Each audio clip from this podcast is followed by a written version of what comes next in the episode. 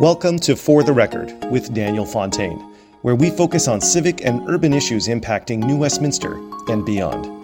For the Record puts it on the record when and where it counts. Now let's begin. On the podcast today, we have uh, an amazing lineup for you. I have two wonderful guests that are going to be joining me on the podcast today. The first is Philip. Philip, uh, for those of you who watch The Price is Right or local news media will know, is now kind of synonymous with The Price is Right and New Westminster. And Philip came to New Westminster last week, had an opportunity, courtesy of Tourism New Westminster, to visit our city, take a look at the great things that we have to offer. And I thought it was um, great opportunity for me to contact Philip now that he's back home in Arizona and find out how that failed attempt at winning a trip to New Westminster on The Price is Right turned into a lot of fame, a lot of promotion for the city of New Westminster. And we're going to find out from Philip whether or not he's planning on coming back to the city at some point soon. And you might be surprised with his response. We're also going to have on the podcast today a fellow by the name of Mr. Allan De Genova. Mr. De Genova is a well known figure in the community of New Westminster because he's linked with Honour House. Uh, Mr. De Genova is a five term Vancouver Park Board Commissioner. He's uh, helped save Nat Bailey Stadium. He's advocated for affordable housing, restoring Victory Square. He's done a lot in the community, and uh, we invited uh, Mr. De Genova to the podcast today. We're going to talk a little bit about Honour House and Honour Ranch, how they actually uh, got that uh, project off the ground, and how it almost never ended up coming to New Westminster, as well as what role former Mayor Wayne Wright played in getting Honour House here in the community. And we all know um, that Honour House is a huge support for our first responders, including US Fire, police, uh, a, a, number of first responders who who use Honour House uh, when um, they are required to do so, primarily um, due to injuries or illness. Uh, and we'll talk a little bit more about that later in the podcast. But first, uh, I'm going to just talk a little bit about council over the last week um, because the last official council meeting of 2023 took place. It was a jam packed council meeting and also an afternoon workshop. First, the workshop, we, we talked about our budget process and we went through a couple of hours of work in terms of going through line item by line item on the budget. And there were three scenarios presented to us by city staff. And um, at the end of the day, it looked like the majority of council was going to support um, scenario B, which was a 6.8% record uh, tax increase at the city of New Westminster. And that uh, proposal was on the table for discussion along with a couple of other proposals, which would have brought taxes down just a little bit uh, or increased them just ever so slightly. So we had a, a, very long discussion about that. And at the end of the day, I, I moved forward an amendment and brought forward um, the additional seven full-time equivalents into the budget uh, for a scenario B, which was that 6.8% uh, tax increase. I moved a motion to bring that forward just because it was very clear to me, and I think it's clear to the community how important our first responders are, in particular our fire department, in terms of um, being on the front line of climate change and having to respond to things like heat domes, etc. And we we know that the fire department do a lot of work and are impacted by by climate change. And so, I moved a proposal to accelerate the hiring of additional uh, uh, fire. Uh, suppression staff uh, at the uh, fire department, and that was approved as one of the first steps in the budget process.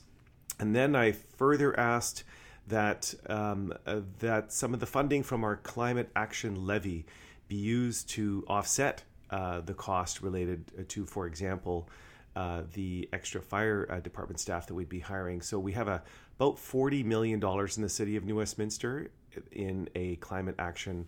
Uh, fund, which, to my understanding, so far we, we haven't expended any funds. I tried confirming that, but wasn't able to do that during the budget process. But uh, for all intents and purposes, we have about $40 million in that fund. So, what I asked is that we uh, cap the tax increase next year to 4.8%, which would mean that it would not be a record um, tax increase again uh, for the second year in a row, and that we use some of the Climate Action Fund, uh, at least in the next year, to cover off and offset some of those additional uh, tax burdens to residents to making sure that um, we keep the city as livable and as affordable as possible. Uh, that motion did not get approved. So that did uh, go down to defeat. And at the end of the day, um, it looks like uh, what we're likely going to come back now is with a, a just under 8% uh, property tax increase for next year, something for which um, I, I, did not support. Um, I voted against, as did Councillor Minhas. We both voted against that.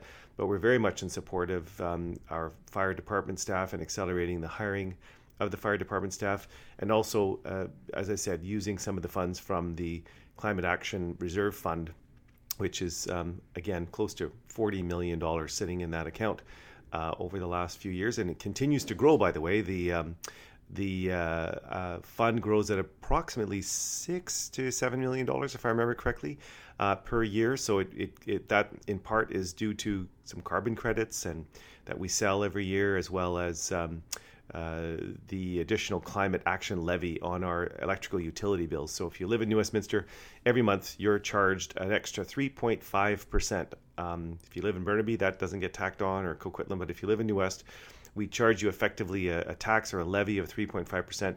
That generates $2 million every year, um, and that goes into this Climate Action Reserve Fund. So, nonetheless, it looks like we're going to get a budget coming back at about 8% uh, for next year, but lots more work to do on the budget. Nothing's been finalized. Everything is still very much up in the air in terms of uh, what the final budget would look like. So there'll be more debate and more deliberation to go on that. Also, we talked about lawn signs, uh, election lawn signs. I tried to uh, bring a forward uh, motion to look at allowing um, election uh, or electoral organizations the ability to bring uh, four by four lawn signs back, those larger signs. Um, that got defeated four to three. Uh, Councillor McEvoy and myself and, and Councillor Minhas uh, voted uh, in favor, and the rest of the council voted um, in opposition. So it was defeated four to three. But there was another part of that motion that I asked that um, uh, just to help increase awareness around elections, that we increase the time that lawn signs can actually be uh, in the ground. Yeah, they will be the smaller ones, but they'll be in the ground. And so that did get passed, and there'll be now an extension beyond the simple just three weeks that you had um, to put lawn signs in before the election, and that will extend. Um, I think it's almost doubling the amount of time that um, that we'll be able to see uh, lawn signs on the uh, lawns of of residents who want them on their private property and who wish to express their own political um, interest one way or another. So that was a good um, that was a good uh, win that that got approved. I also council this week brought forward a motion to look at um, electing our Metro Vancouver representatives. Um, a lot of people don't know, but the Metro Vancouver uh, board spends approximately $2.6 billion, billion with a B.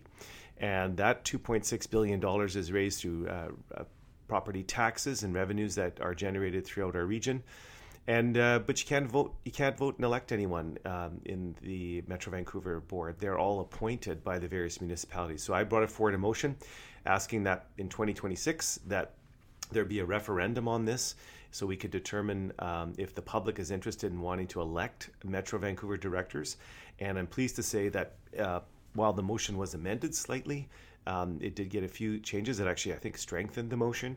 Um, it did pass, and so it looks like um, there's a letter going off to the Minister of Municipal Affairs asking that they conduct a public consultation now on this uh, with the aim or goal of trying to see if we can get a, a referendum uh, ballot question in 2026 as well. Um, the motion was amended to include that the uh, the mayor's committee of Metro Vancouver also be advised and apprised of our interest in, in doing some internal governance review. So that also was uh, sent through. So that was good to see. I did try to bring a motion forward to temporarily eliminate that 3.5% climate action tax or levy that I was referring to.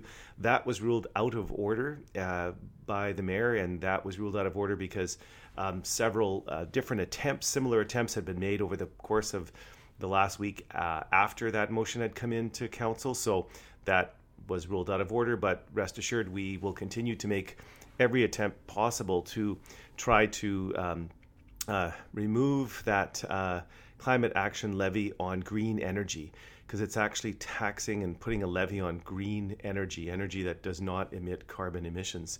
And that goes contrary and counter to um, everything I've read in terms of trying to reduce people's carbon footprint.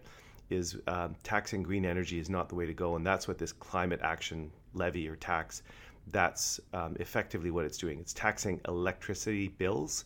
Hydroelectric energy in British Columbia is primarily uh, uh, uh, carbon free. It's it's hydro, and so that was ruled out of order, but we will continue to move forward on that. Um, lastly, I, I, ended up supporting a, a motion from Councillor Henderson on um, uh, some red light cameras, uh, speed light cameras being put around the city.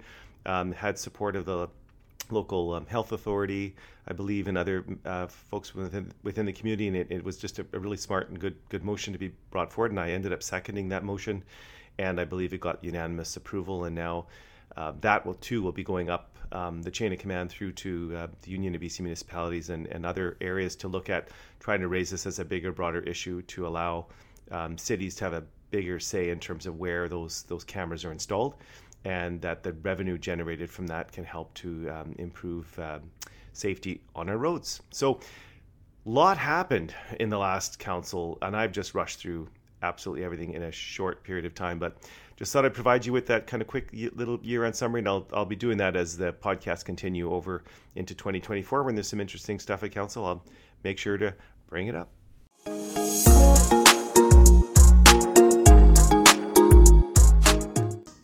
News Time 448. A city councillor in New Westminster is proposing a change to the way members of the Metro Vancouver board are selected. Daniel Fontaine thinks it's time you elect those board members directly rather than having them appointed. Says with Vancouver starting the process of getting rid of its park board, it is time to start looking into whether changes to other boards are necessary. We need to look at the way we're governing ourselves. And I'm not saying everything's wrong. We do a lot of really good things at Metro Vancouver, like the sewers and like the waters and some of our regional parks. But there, there is, um, a, a, a, when you look at the cost structure at Metro Vancouver and the double digit year over year increases in things like sewer and water, it's literally out of control in terms of the cost. He says the Metro Vancouver board makes a lot of decisions that impact you, including investments in parks and housing. Fontaine's motion to have a referendum question appear on the 2026 municipal ballot passed last night at City Council. The idea will now be brought to the Mayor's Committee.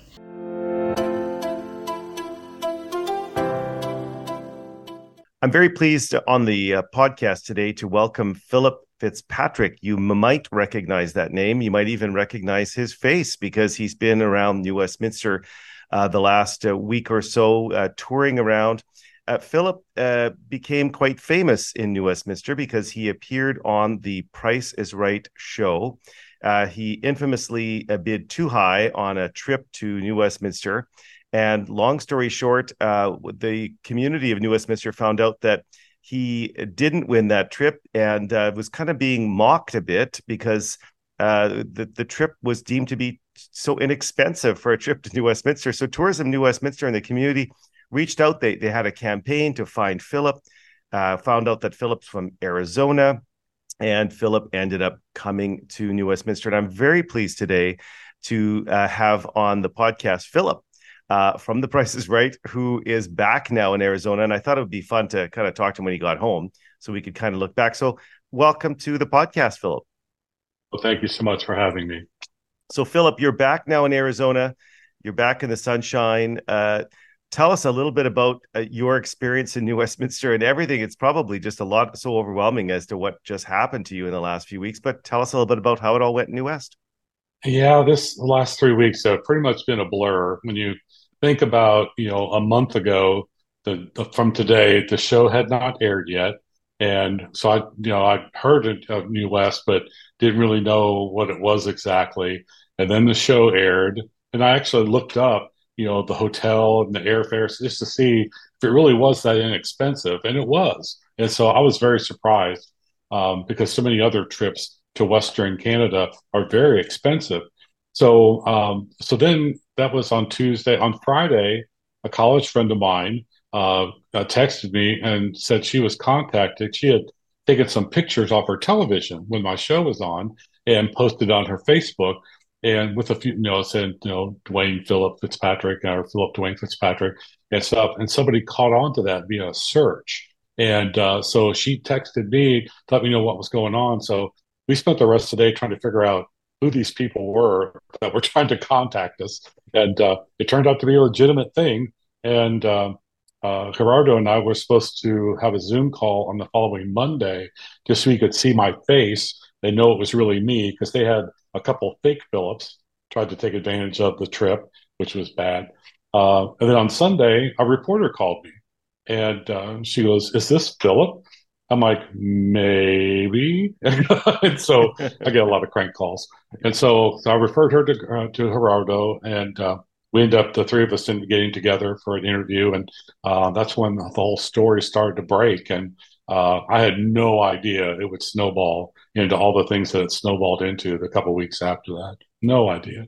It was simply amazing. And I know, Philip, before you arrived, I got called by the media and they were uh, interviewing me. I was on Rock 101, uh, a very popular radio program. And they were uh, I accused them of trash talking New Westminster because they were kind of laughing that this guy named Philip, you know, he would have won a trip to New West, and I was on the air, and we had a good time. We had a good chuckle. Apparently, they weren't trash talking New West, but um, they were very intrigued by the fact that we were looking for you, and and we eventually did did find you and and brought you to New Westminster. So, what was your impression? I mean, you've you've been to Canada before. You've been to Eastern Canada because you lived, I believe, in Ohio. Yes. So you had the opportunity to come to Eastern Canada. Tell us uh, uh, your sense of the difference between Western Canada and New Westminster and, and what you saw back east. Well, I'm, I'm saying this because I believe it true. I think Western Canada is prettier. Um, I uh, even though you know Eastern Canada has like the Niagara Falls and some things like that, I was really impressed with the beauty of the area of Western Canada that I was in. Um, I got to see got to see the mountains. So it was sunshiny enough one day where I got to see through the clouds. Uh, so that was that was really nice. Um, it just uh, it felt like home to me because I, I grew up on water. A couple places I've lived have been on a, on a river, um, and the the the town itself uh, reminded me of where I live now in Arizona, and uh, so it just felt very homey. And then um, as I start talking to more and more people, people just were so proud to have to be from there, and I was very impressed with that. Some people came out on the, on Friday, a meet and greet, just to tell me that they were so glad that you know that we were painting their hometown in such a positive light, and, it, it, and deservedly so. Now, Philip, where are you from in Arizona? Because that's one area that I did that didn't have a chance to ask you that when I met you at uh, at the opening reception. Yeah, I live in Glendale, Arizona, which is a suburb of Phoenix. Uh, most people know Glendale from the uh, stadium where the Hockey. Super Bowls played. Oh, Super Bowl, right, right. The Fiesta Bowl, the Fiesta Bowl. So I live four miles from a pretty large sports area. There's a huge arena that has a lot of concerts. Um, then the State Farm Stadium, which has large sporting events, large Taylor Swift played two con- two sold out wow. concerts there um, earlier. So that's a year. pretty that's a pretty big urban area, like Phoenix. I used to have a place down in the the Chandler area there in the community, so I'm, I'm very familiar oh, yeah. with that with that area. And, and New Westminster is a small city within a much larger kind of metropolitan area. Right. When you came here, did you get that sense uh, that it was like a smaller city, kind of um, within a big metro area? Did you get that that community feel when you um, when you came? Yes, definitely. Um, and what I I think what I didn't what I didn't feel myself yeah, I learned from the people who expressed it to me. And uh, I said, I just had people who lived in the area would come by and they said something to me either at the meet and greet or at uh, Shine Bright, where I, I showed up to to hang out for a little while. And um, it was just, it was really nice, you know, just to meet, you know, meet people that just wanted to come out and say thank you for, you know, being in our little town. Yeah, and I guess a big shout out to the Inn at the Quay. I think they hosted you uh, while you yes. were there. You got to stay at the Inn at the Quay, which is beautiful, right on the river. You did do the Shine Bright. I know you went to Steel and Oak for uh, a little beer tasting. I think you went to Piva Restaurant for dinner. The tourism New Westminster just pulled out all the stops for you. I, I it was incredible to see the itinerary that they had. I was tired just watching what you were doing over the course of those days, but it sounded like it was a lot of fun it was a lot of fun, and I I, I tease Gerardo that uh, my stubbornness and cold brew coffee got me through because uh, I wanted to see everything. I wanted to meet all these folks, and we did. I mean, those are just a few of the examples. Um, we also had dinner at uh, El Santos. Uh, yes. We also had a uh, a mosaic. We built a or created a little mosaic lamp. Uh, one of the, mosaic company. Uh, we had a, a, a, a bow and arrow lesson, mm-hmm. and I teased uh, Jasmine. She, I think she was on the Hunger Games and didn't tell us because she was so good at the, uh, the arrow shooting. Um, we had a chocolate tasting. Uh, we got to go downtown uh, to Vancouver for uh, for the day and look around some of the sites there. Of course, I had three interviews we worked around, which, which was sort of fun too. But I think I had an interview with those same folks that you had on the radio, and uh, they were a hoot. We uh, yeah, we we we went round and round, just sort of um, uh, teased each other about different things. they were, yeah, yeah, at the end of at the end of it, at the end of it, they were suggesting I have an OnlyFans page, which I don't know where that came from, but. Uh. well, I can tell you, Willie and, and the team are, are fantastic. They're lots of fun. Um, having been on there myself, it's a they're a great team. So I'm so pleased that you were so warmly welcomed. Um, we all know in New Westminster how great the city is, and and the fact that it made that little appearance on the Price is Right and turned into something so much bigger, it actually got national, international, because it was both in the US and Canada in terms of the media attention. I should note for my listeners, because they may not know who Gerardo is, and you and I both know who Gerardo oh. is.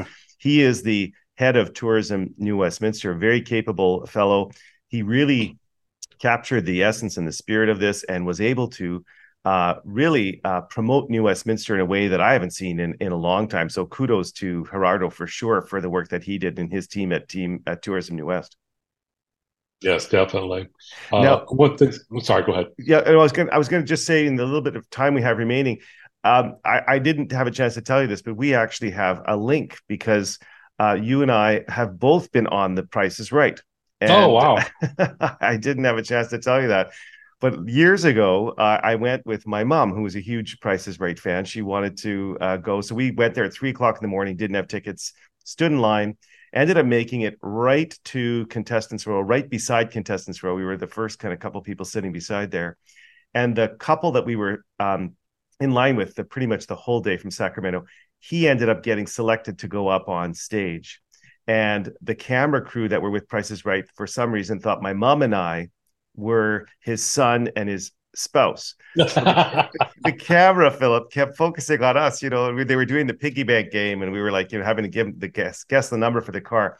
Sadly, Philip, we gave him the wrong number. Uh, we gave oh, him, I think, no. I know it went whoa, whoa, whoa, and he didn't win. And his wife was giving him the right number, and we gave him the wrong one, and he took our number. So, um, uh, so that's my Price is Right uh, claim to fame. Not quite as as famous as you are for the, the time you spent, but I, I, I definitely love that show. I know my mom used to watch it as a when I was a kid, and and don't have get to watch it as much anymore. But it's it's fabulous.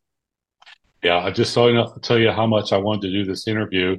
I'm missing the local broadcaster prices right right now. So oh my that's goodness, Philip. That I, dedication. I hope, dedication. Absolute dedication that i pulled you away from the prices right uh, to be able to uh, to come in. Well thank you so much philip for for doing this and thank you for helping to showcase um, everything that new westminster has to offer. There are lots of uh, uh reasons to come here and i love the best line i heard while you were here and it, it wasn't while we were in the same room together but i heard some of the media say that you were referring to vancouver as the suburb of new westminster. Yeah yeah, yeah, there's this thing called the internet, and that's why I read the history, you know, and and that's really what it is. It just had gotten more publicity over the years, you know, as the, as the larger city. But yeah, I uh, I can I, I, joke about the same thing with Glendale, Arizona. You know, yeah. that Phoenix is a suburb of Glendale. Of Glendale. well, well, thank you. And I, my my listeners can't see you because I can see you because we're recording this on Zoom. But I love your your um your sweatshirt that they gave you. It says the "I love New West." You got the little crown there, the the nice uh, button, and you are uh, uh without a doubt uh, the now uh, biggest unofficial ambassador for the city of New Westminster. We will always forever uh, mm-hmm. remember your visit and thank you for showcasing and continue to promote New West abroad and let everyone know and make sure that that if they want to book a affordable fun trip to Western Canada, um, New Westminster is the place to be. Thank you. Yeah, I'm hoping to come back to visit for maybe Pride weekend or something. Is what I was talking with uh, with Patrick and uh, Kathy about. So I'll see if how that works out. Absolutely, we have an amazing Pride uh, festival, Pride Week. The the there's the Pride Day where the Columbia Street is all closed down. It is typically the weather's quite nice, so we have a nice uh, sunshine, warm kind of Arizona like temperatures uh, in the summertime, and if you can make it back, you will get a royal city welcome, and no doubt uh, uh, you'll be treated as the, uh, like I said, the unofficial um, tourism ambassador for the city of New Westminster. So you'll be warmly welcomed. Well, I, I am trying to get with the uh, the travel uh, correspondent, I guess you call him from Channel Three here locally, and uh, about about New West. And so I said it wasn't a cheap trip; it was an inexpensive bargain, you know. and so yeah, I'm to keep beating on him to try to get up there and see what uh, what he's missing. Well, Philip, once again, thanks for taking the time. I know you're busy. Thanks for taking the time to come on the podcast, and I look forward to seeing you uh, when you're back here in New Westminster very soon, hopefully next summer. And uh, and uh, tell all your friends and the folks in Arizona to uh, come on up uh, to beautiful New Westminster. We'd love to host them. Yeah, that's one of the jokes I had. I said, "You can come on down." I mean, wait a minute, come on up, come on up know, to, to Canada. Thank you so much, Philip. Thank you. Have a great day. Okay, you too.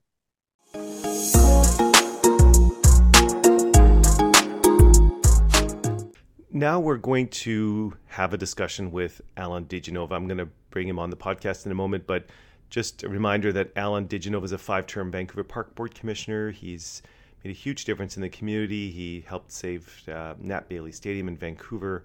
He's been an advocate for affordable housing, he, uh, helping to restore Victory Square, helped to rebuild Sunset Community Center in Vancouver. Uh, his proudest achievement, as he says very clearly, is the uh, opening of Honour House, a temporary home away from home for Canadian Forces personnel, veterans, first responders, and their families who are receiving medical care and treatment in the Metro Vancouver area. So, without uh, further ado, let's uh, welcome uh, Allan to the podcast.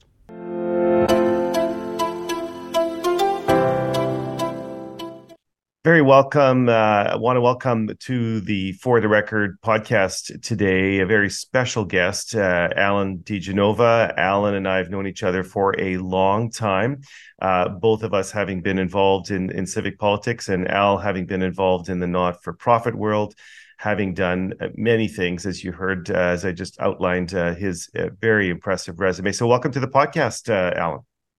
Yeah, really nice to see you.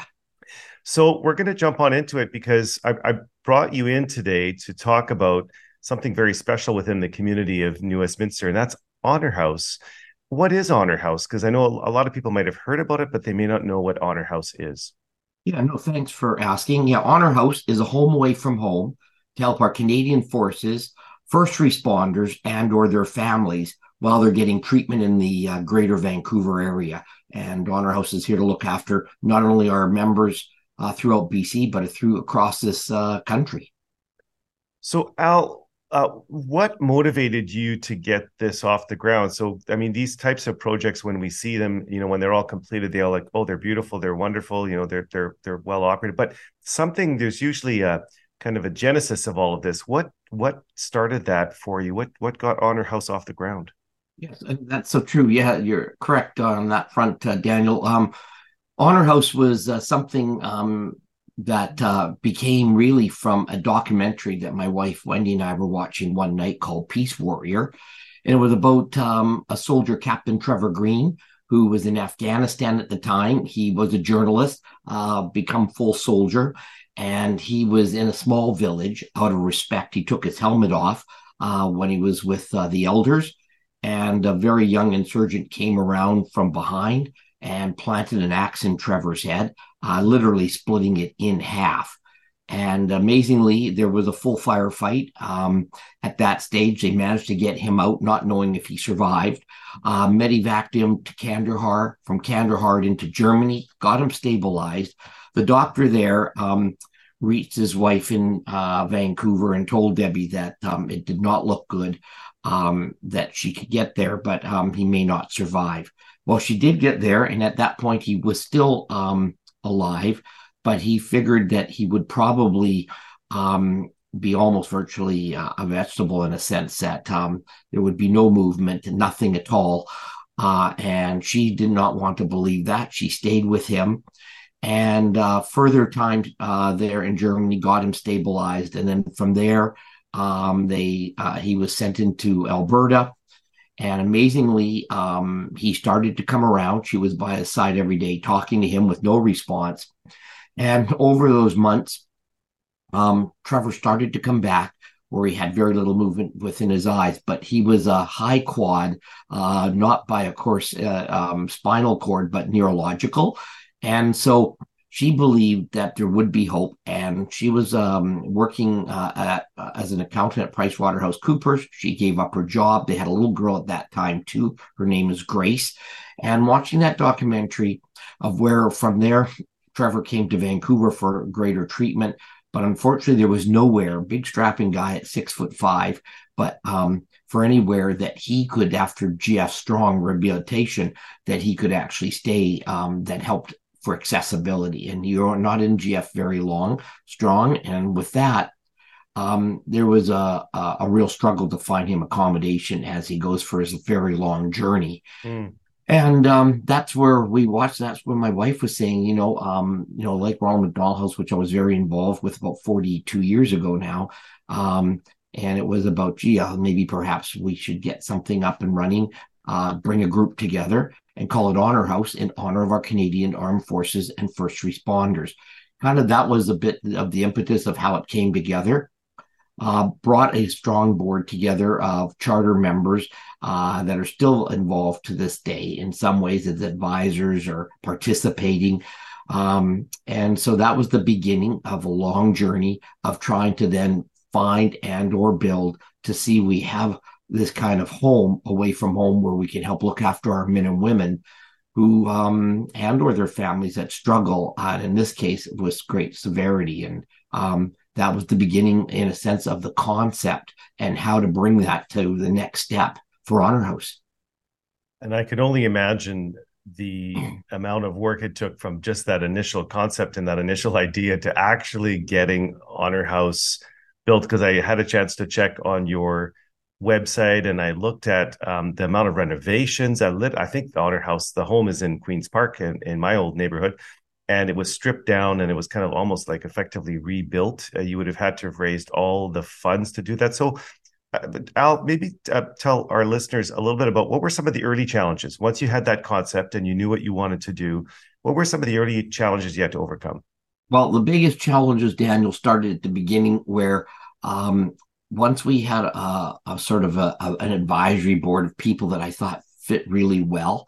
And of course, when I say Canadian Armed Forces or first responders, I mean, I wasn't even a Cub Scout, so I had no idea of any of how that worked. It was my early days of Ronald McDonald House, the BC Paraplegic Association, back when Doug Mowat, who was um, uh, the executive director, became an MLA.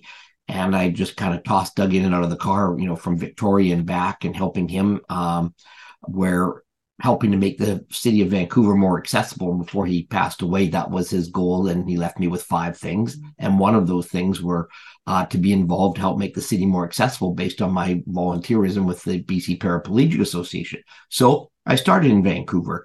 And the first area, of course, I thought, you know, military and uh, Captain Trevor Greene with maybe on the Jericho lands. We have our what we call our PMQs, our private married quarters or BMQs. Um, and uh, so um, I started to hit, you know, my industry that I knew best in the architectural and development world.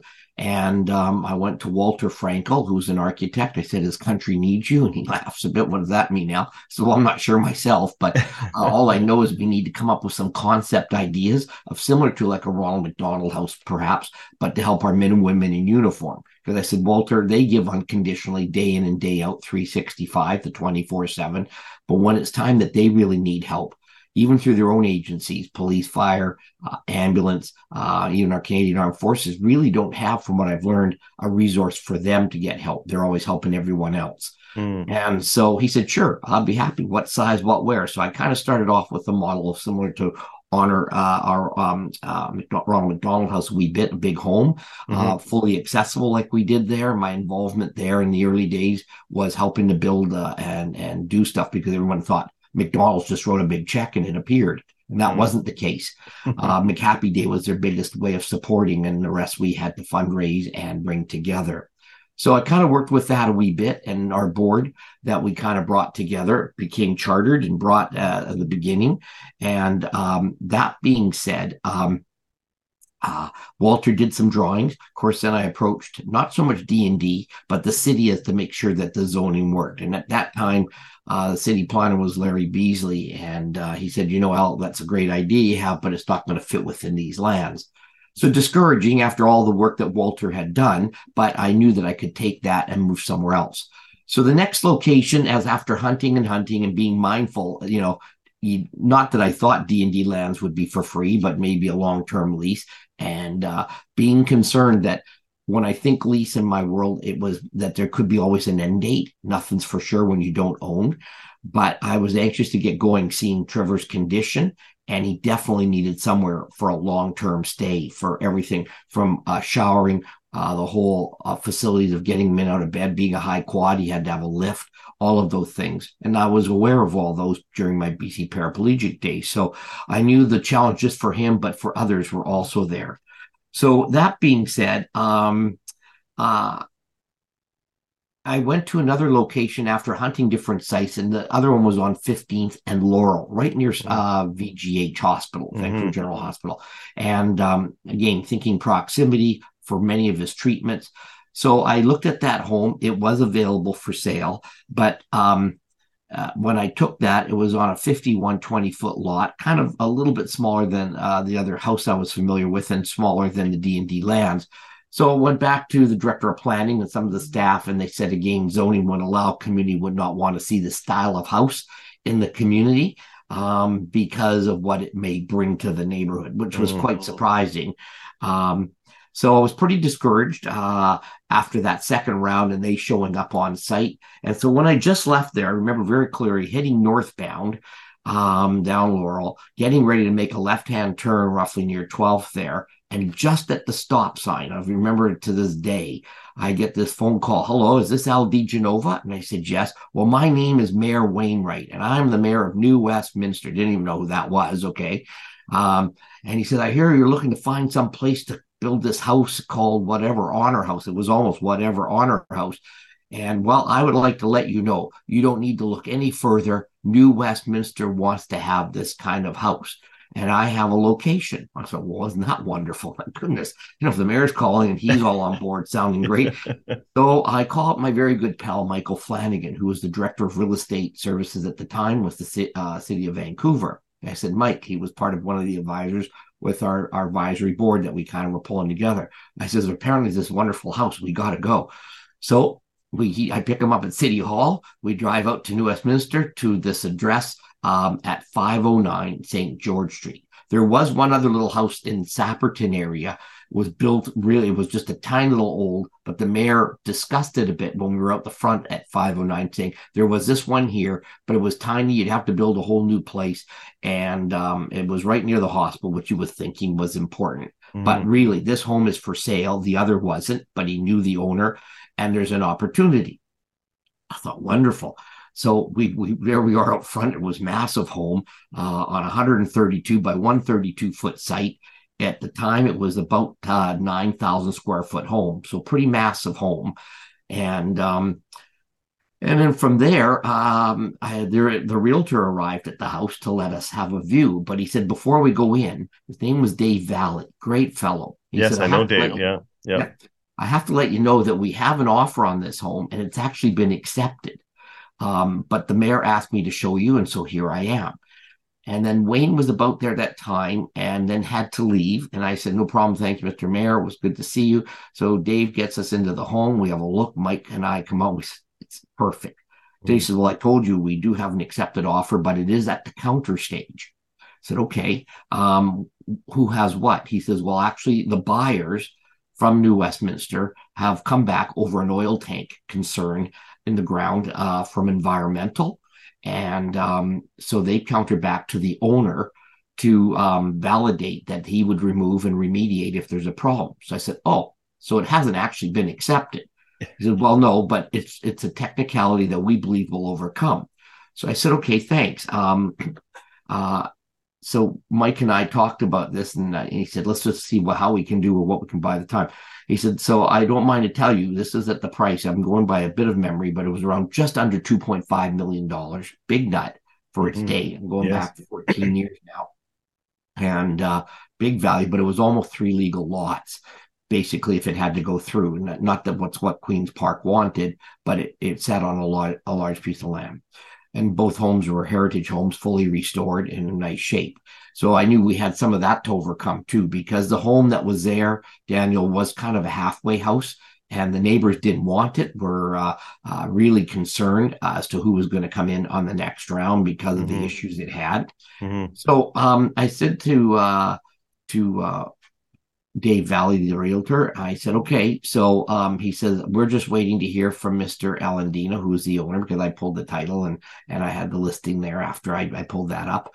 And I said, okay. I said, so in a sense, if um, we're at this stage at, at the counter, I know I'm allowed to submit another offer and it's up to the seller. So he has to present all offers.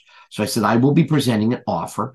He said, well, unless the offer is exactly the same or better, and you can assure that you can close very quickly because this was a very clean deal and it will close within 60 days. I said, okay, that's not a problem whatsoever. It was for us, of course, but I'm not going to let that on.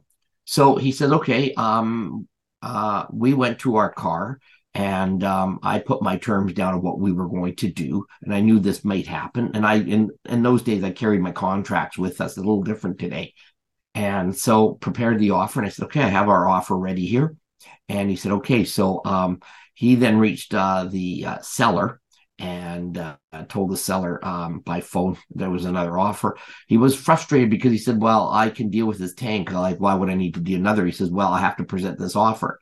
So he said, okay, let me think about it for a bit. So Dave said all he can do is think about it. He may or may not accept it. So he said, I'll let you know within the hour. I thought, oh, okay, great. So Mike and I are go back to the car. Dave leaves. Um, so I thought, what can I do? What can I do? Mr. Alandina. Okay, look his background, his Ismaili. Okay, great. And um, so that was important for me to know on the seller side. So I called my pal Farouk Verji, um, who was a very strong liberal, but more importantly, uh, sat on the Aga Khan's Council for Canada. Hmm. So I called Farouk up, got him on the phone with this great accent. And I said, Farouk, first words, your country needs you. He says, Oh, Al, with the accent. I said, He says, What do you have? I said, I told him this. I said, I need you to reach the Aga Khan, to get the Aga Khan to reach the seller to tell him to hold off. the pause in the phone for a moment. I told him how important this was, you right. know, his whole liberal thing, la, la, la. I spent about five minutes. He said, Okay, I'll do it. So fast forwarding, um, less than an hour, he reaches the Aga Khan. The Aga Khan calls Mr. Alandina and told him that he has to look at our offer for all these reasons. So I, not knowing all of this, I get a call from Mr. Alandina through the agent, and the agent said, "I don't know who, uh, you know, really who you are, but um, my client says if I can reach his God, he needs to have, he has to meet us." That was almost what he said. The shock was uh, when my God calls me, uh, we we have to meet. So I said, "Great, thank you very much, Dave. I'm sorry to throw this kink in the deal. Uh, I'm here as an agent, not taking a fee or anything. So I know your end. It's all about the realtor and his fee. Right. So I'm here not looking for a fee. You're getting both ends. In those days, you were allowed to do that." And I said, I'm here as a nonprofit society. So Mike and I go home quickly, get all cleaned up, put our suits on, and I meet Mr. Alan Dean and his wife at my office at Broadway in Granville and he sits down puzzled when he meets us. Mike is extremely very good at this part of it all and explains about how important it is, what it means, what we're going to do. And he was very good about it. But at the same time, as much as he loves his God, perhaps, and everything, they're all about money at the end of the day. I guess he gives us 10 or 15% to the Aga Khan and whatever. So um, he was, he wanted to know primarily if, if we, he does this deal with us because he has an obligation uh, to the Aga Khan that um, if we do this deal, we can close because the other deal was clean. It was all over just the oil tank. And I said, mm. absolutely. Mike and I looked absolutely. So uh, he then accepted our document for the contract, signed it. And um, we didn't even have a condition. We only had 30, uh, 60 days to close. No oh. condition. No. Uh, except that he warranted the oil tank would be remediated and removed like the other group. And I said, fine. And we put that into the contract right there. And uh, very difficult because when he left, basically with closing costs and everything, we just got incorporated, just set up. We didn't have a dime in the bank, never mind two and a half million plus closing and everything.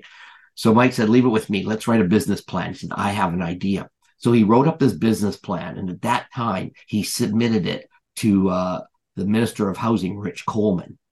And uh, because of the relationship with the city and housing and uh, Mr. Coleman at the time, really fast forwarding, Mr. Coleman funded us in 10 days. Wow. Um, now, Mr. Coleman was uh, also uh, an RCMP officer. He was, yeah, I remember that. Yep.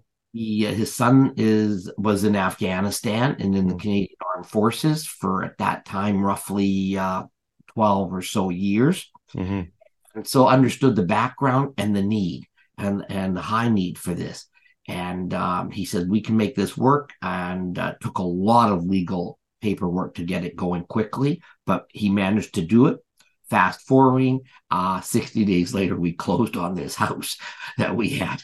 It was that. That is a fascinating story, Alan. I, I first of all, I, I, did, I didn't know it. I bet you a lot of our, our listeners did not know it and it definitely highlights uh, many of those early challenges you faced. Just even in finding and acquiring a property i didn't know you had tried to do it in vancouver first and then coming here. And well they say three times lucky right? It was your it's third three times yeah. your third yeah, time. once. and i will i will say um, a, a, shameless plug for former mayor wayne wright who's my neighbor here in the quayside district. Uh, wayne that's just so wayne that that we, he was such a a go-getter kind of a mayor. Uh, he wanted to get things done. He had a vision for the city. Um, you know, he really saw the big picture, and he could see, I'm sure, where uh, Honour House fit within the larger, broader community. And that when you when you said it was Wayne Wright, I thought it's it that makes a lot of sense. Yeah, and uh, of course, uh, we didn't conform. Of course, zoning didn't allow. Here we go, zero. And then, of course, the neighborhood was absolutely worried that we were going to have all this kind of stuff. So I quickly uh, circulated the neighborhood with one of the other board members. If I call it that, it was very loose at the time. Uh, went with me from home to home in Queens Park, right around where the house was located, with nervousness, but assuring from uh, the mayor, not even all council at that point, and um, and that staff, because I quickly had a chance to meet with staff with uh, with uh, Wayne at that time. I, his name almost comes with me. It's like Paul or somebody. It was, um, but at the time, the city manager and Paul um, Daminato, I think it was Paul Daminato. Yes, and then the city planner at the time, and uh, and he basically gave instructions that this was going to be important. It was looking after the police, their fire, their paramedic for BC, but for mm. their city and for the greater good and he always had very unique language in how he did it and very committed not knowing this fellow at all right? This all happened in days now uh, leading up because well, something was coming off. Yeah and i think that that that is puts testimony or is, is testimony to when you have that strong political leadership that vision that the public service are aligned with your political uh, folks. You know things can happen and they can happen absolutely really quickly and I laugh a little bit on this, Daniel, because you look in Vancouver and other municipalities, what takes so long. And the ironic part, 14 years ago, this was about Tuesday, got to all the neighbors, knocked on their doors, called ahead, ran everything, did what we could. They met with, many of us met with us with hesitation, but they did. And they came around pretty good in a very short time. So then, and it was important to do that before the council on the following Monday and so we then submitted in for a, text amendment to the zoning, like basically a rezoning tax amendment on Friday for council on Monday. Monday, yeah. And uh, it went through, got approved, and the joke was from the mayors, "I'm sorry it took so long to get your rezoning through, but there was a weekend in between." Oh I'll my! Always goodness. remember that. That is that is hilarious, and, and uh, I and from I, there it just moved very quickly and to the point where staff engineering planning uh, inspection said just carry on keep going and uh, i'm really fast forwarding and we'll catch up with the permitting process. And um, we then held a uh, gala because the home was uh, very very tired. We knew that we had to expand and bring it right up Mm-hmm. Um, Scott Construction stepped up at the time as Walter Frankel wrote and did all the stuff that we were necessary. Then there was a fellow who um, was retired by the name of Don Vandervoort, and he was the president, just past president of the Vancouver Regional Construction Association. Mm. And um, they said, listen, uh, we know exactly on the military how important this is, Don said, and Dal, we are going to help you barn raise and fundraise to get this house completely redone. Mm. So they did that. Scott Construction stepped up as the general contractor, Walter Franco architect, you name it, window, siding, roofing. Everybody came together in no time flat, either donated or cash in lieu or whatever. And it was at the tune of about one at that time just under 1.3 million dollars to get us going. Remember right now we had a forgivable loan from the province uh, interest free over a period of five years and figure it out so we had to pay that money back. But that's what got it started quickly as an interest free um, non-bearing loan. Mm. so and then the VRCA stepped up. I was going to breakfast meetings almost every other day between six and seven with their various uh, industry leaders. So if it's electrical, they had their breakfast meetings. I'd go to those with Don and they said, we're in, we're in, we're in. Mm. And that's got us started. And um, then the home started to come together very quickly. Elevator through the BC Construction Association. And we got various little plaques throughout the house of who contributed what. So full elevator, added another floor, kept um, oh architects rob lemon was an architect from the city of vancouver heritage planner and he vetted his time in at no cost. Uh, there was a, a, a, heritage architect out in new westminster or something. His name was patterson mr patterson i'm going by memory. He jumped in. Everybody daniel came mm. full on gave unconditionally. And in less than 20 months that home was ready almost for opening day. Now we didn't have the back of the house on quite, but the whole front felt good. The wind was blowing through. We had Trevor come to stay, and that was our grand opening on the street. The street was lined all the way down. Military police, everyone marched. Street was packed. And uh, that host opened. Now there was a bit of a challenge in between of me going to a Canucks game in the early, early days uh, by General Hillier because I wanted to do this. So I really fast forwarded and it was about a challenge from General Hillier that uh, when I was at a Canucks game and I had all our soldiers back from Afghanistan that struggled, and he challenged me to do this. And I said, General Hillier, not knowing the general, never in the army, I said, Well, you don't challenge an Italian, I will take your challenge on. And then that's where we started to hunt for the house. But uh, for your listeners, I didn't want to go on too long, but it was about a challenge. And on that day at 509 St. George Street in New Westminster, uh, I held that challenge coin up which he challenged me with this coin. It's a, a military or a first responder thing. And I held that coin up and I said, Gerald Hillier, I met your challenge. And that coin hangs in the home today. So what a what a uh, what what a wonderful wonderful story. We're running short on time, so I, I just want to get a couple quick uh, questions into to you, and and also make sure that people who are listening to this um, know how to help support um, Honour House. But um, New Westminster, I, I, noticed on your website there's a lot of first responders, a lot of fire, uh, police. I, I, see them visually on your website. So, um, from a local perspective, uh, how much involvement do you have with with New West Fire and, and police and other first responders? Come through the JI, and part of uh, them getting their approvals and that uh, they volunteer. So our volunteers were 100% driven by volunteers. We have a one and a half uh, time paid staff right now. So our dollar stretches to about a dollar fifty-two, and uh, for the last fourteen years now, almost fourteen thousand night stays uh, at Honour House. So huge. The home is being well used, and I'm glad. It's sad, but at the same time, good. It's the need is high means there's a lot of help needed, but at the same time, they can stay at Honour House for as long as they want at no cost. Hmm. And that is uh, thanks to all our volunteers, anywhere from about 70 to 81 volunteers. It fluctuates. And people get volunteer fatigue. Rob Bryson is our longest serving volunteer. He came out of uh, the sheriff's department over 30 years. He's there every day, washing, folding, uh, cleaning of the house along with all our volunteers. But New West helped us in the early days and made our blinds. One of them had a little side business, made our blinds for the homes. They're there to help on our Christmas lights and on their stuff. New Westminster uh, uh, Police Department have gone above and beyond always, even up to most recently, where they introduced us when Lowe's closed. Um, and they got us close to $100,000 of free merchandise, which went to Honour Ranch to help us build more housing there because Honour Ranch is uh, where we have Honour House uh, as a home away from home while you get treatment in the greater Vancouver area. Honour Ranch gives that treatment in Ashcroft, mm. just up on the bench. Yeah, I was going to ask um, you about that. So thanks for mentioning that. Yeah, I wanted to to to talk about Honour Ranch as well. Yeah, there. Uh, just a little note before I come into the next step is uh, we found through Honour House over our years, uh, many of them are suffering from post traumatic stress, occupational stress, including New West uh, Fire, Police, and the provincial services of ambulance, paramedics, high stress levels, and um, that being that they deserve to get the treatment they need. One size Daniel does not fit all, I've learned. So, where Honour Ranch comes in is tailored to help work for the individual as much as sometimes just be there on 120 acres with 10 beautiful cottages in the Maiden Lodge, just up on the bench uh, outside Ashcroft, three hours from Vancouver, three and a bit.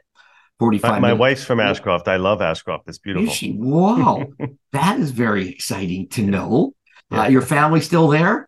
Uh, no, I think most of her family's all moved away, but uh, we we do the annual pilgrimage to Ashcroft pretty much every year to go and go. Wow, go, well, we're right next door to the Sundance Ranch. Yes, uh, yeah. which people will know. We sit on 120 acres, and it's really helped transform lives. And I have to say, Daniel saved many, many lives, and the ranch will save hundred and hundreds of lives. That's a fact. But Honour House, I have to say, we're driven only by donations. We don't depend on any government support. It was kind of uh, Rich Coleman how he helped us with that. We have a fundraiser about every two years, okay. uh, which raises a substantial amount of money. And uh, that's what keeps our doors open and keeps everything running. And uh, between our gala dinner and people sending in those $20, $50, all of that amounts over a year. Ambulance paramedics uh, have memberships and that membership of $20 helps us and we stretch like i said every dollar to almost a mm-hmm. dollar 52 and then hence how we kept our lights on our doors open and looked after our men and women in uniform Al De Genova, thank you so much for joining me on For the Record today and for giving me a really interesting and frontline perspective in terms of Honour House and the work you're doing there, as well as Honour Ranch. Uh, uh, like you said, it's out in Ashcroft and doing some amazing work. And and just thank you personally for all the time and, and effort. I mean, I I don't think people fully appreciate or understand the amount of work it takes to get a project like this not only off the ground, but to keep it sustainable and to keep it in the community and to to make it be such an important part of um, of the lives of our first responders and their families who are benefiting from it. So thank you so much for everything you've done. Thank you, Daniel. And to your listeners, um, Honour House is part of your community in New Westminster. If you're going for a walk, stop at the door, knock, come in for a coffee. So often there'll be families there. Just say hello. Thank you for your service. Uh, they like to see people coming and going a bit because some days can be very long when their loved ones at hospital mm-hmm. and the days can be tough. So, I mean, Honour House is part of your community, sir. We're here to look after your people in your community. So if any folks are going by, knock on the door, come in, have a little hello, see the house, have a tour, and uh, we're here for you and your members in your community. What a wonderful invitation. And on that note, thank you so much, Alan. You have a Merry Christmas and hopefully you have a little bit of time for a break and uh, a very Happy New Year. Thanks so kindly, Daniel. Appreciate having me on today. Thanks again for being on the, on the program. Bye bye now. Thank you. Bye now.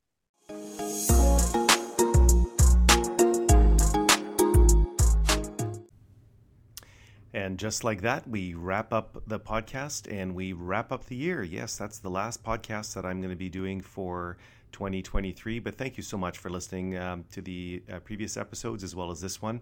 There's going to be more to come in 2024. I plan to do as many podcasts as I can covering city politics, some interesting uh, characters, personalities, uh, people throughout the city uh, have the opportunity to talk with them as well on the podcast and and bring um, some important information out there throughout the city of New Westminster. So on that note, have a very Merry Christmas and a Happy New Year, and I hope you will be uh, tuning back in here again uh, next year in 2024. You've been listening to For the Record. I'm Daniel Fontaine. All the best.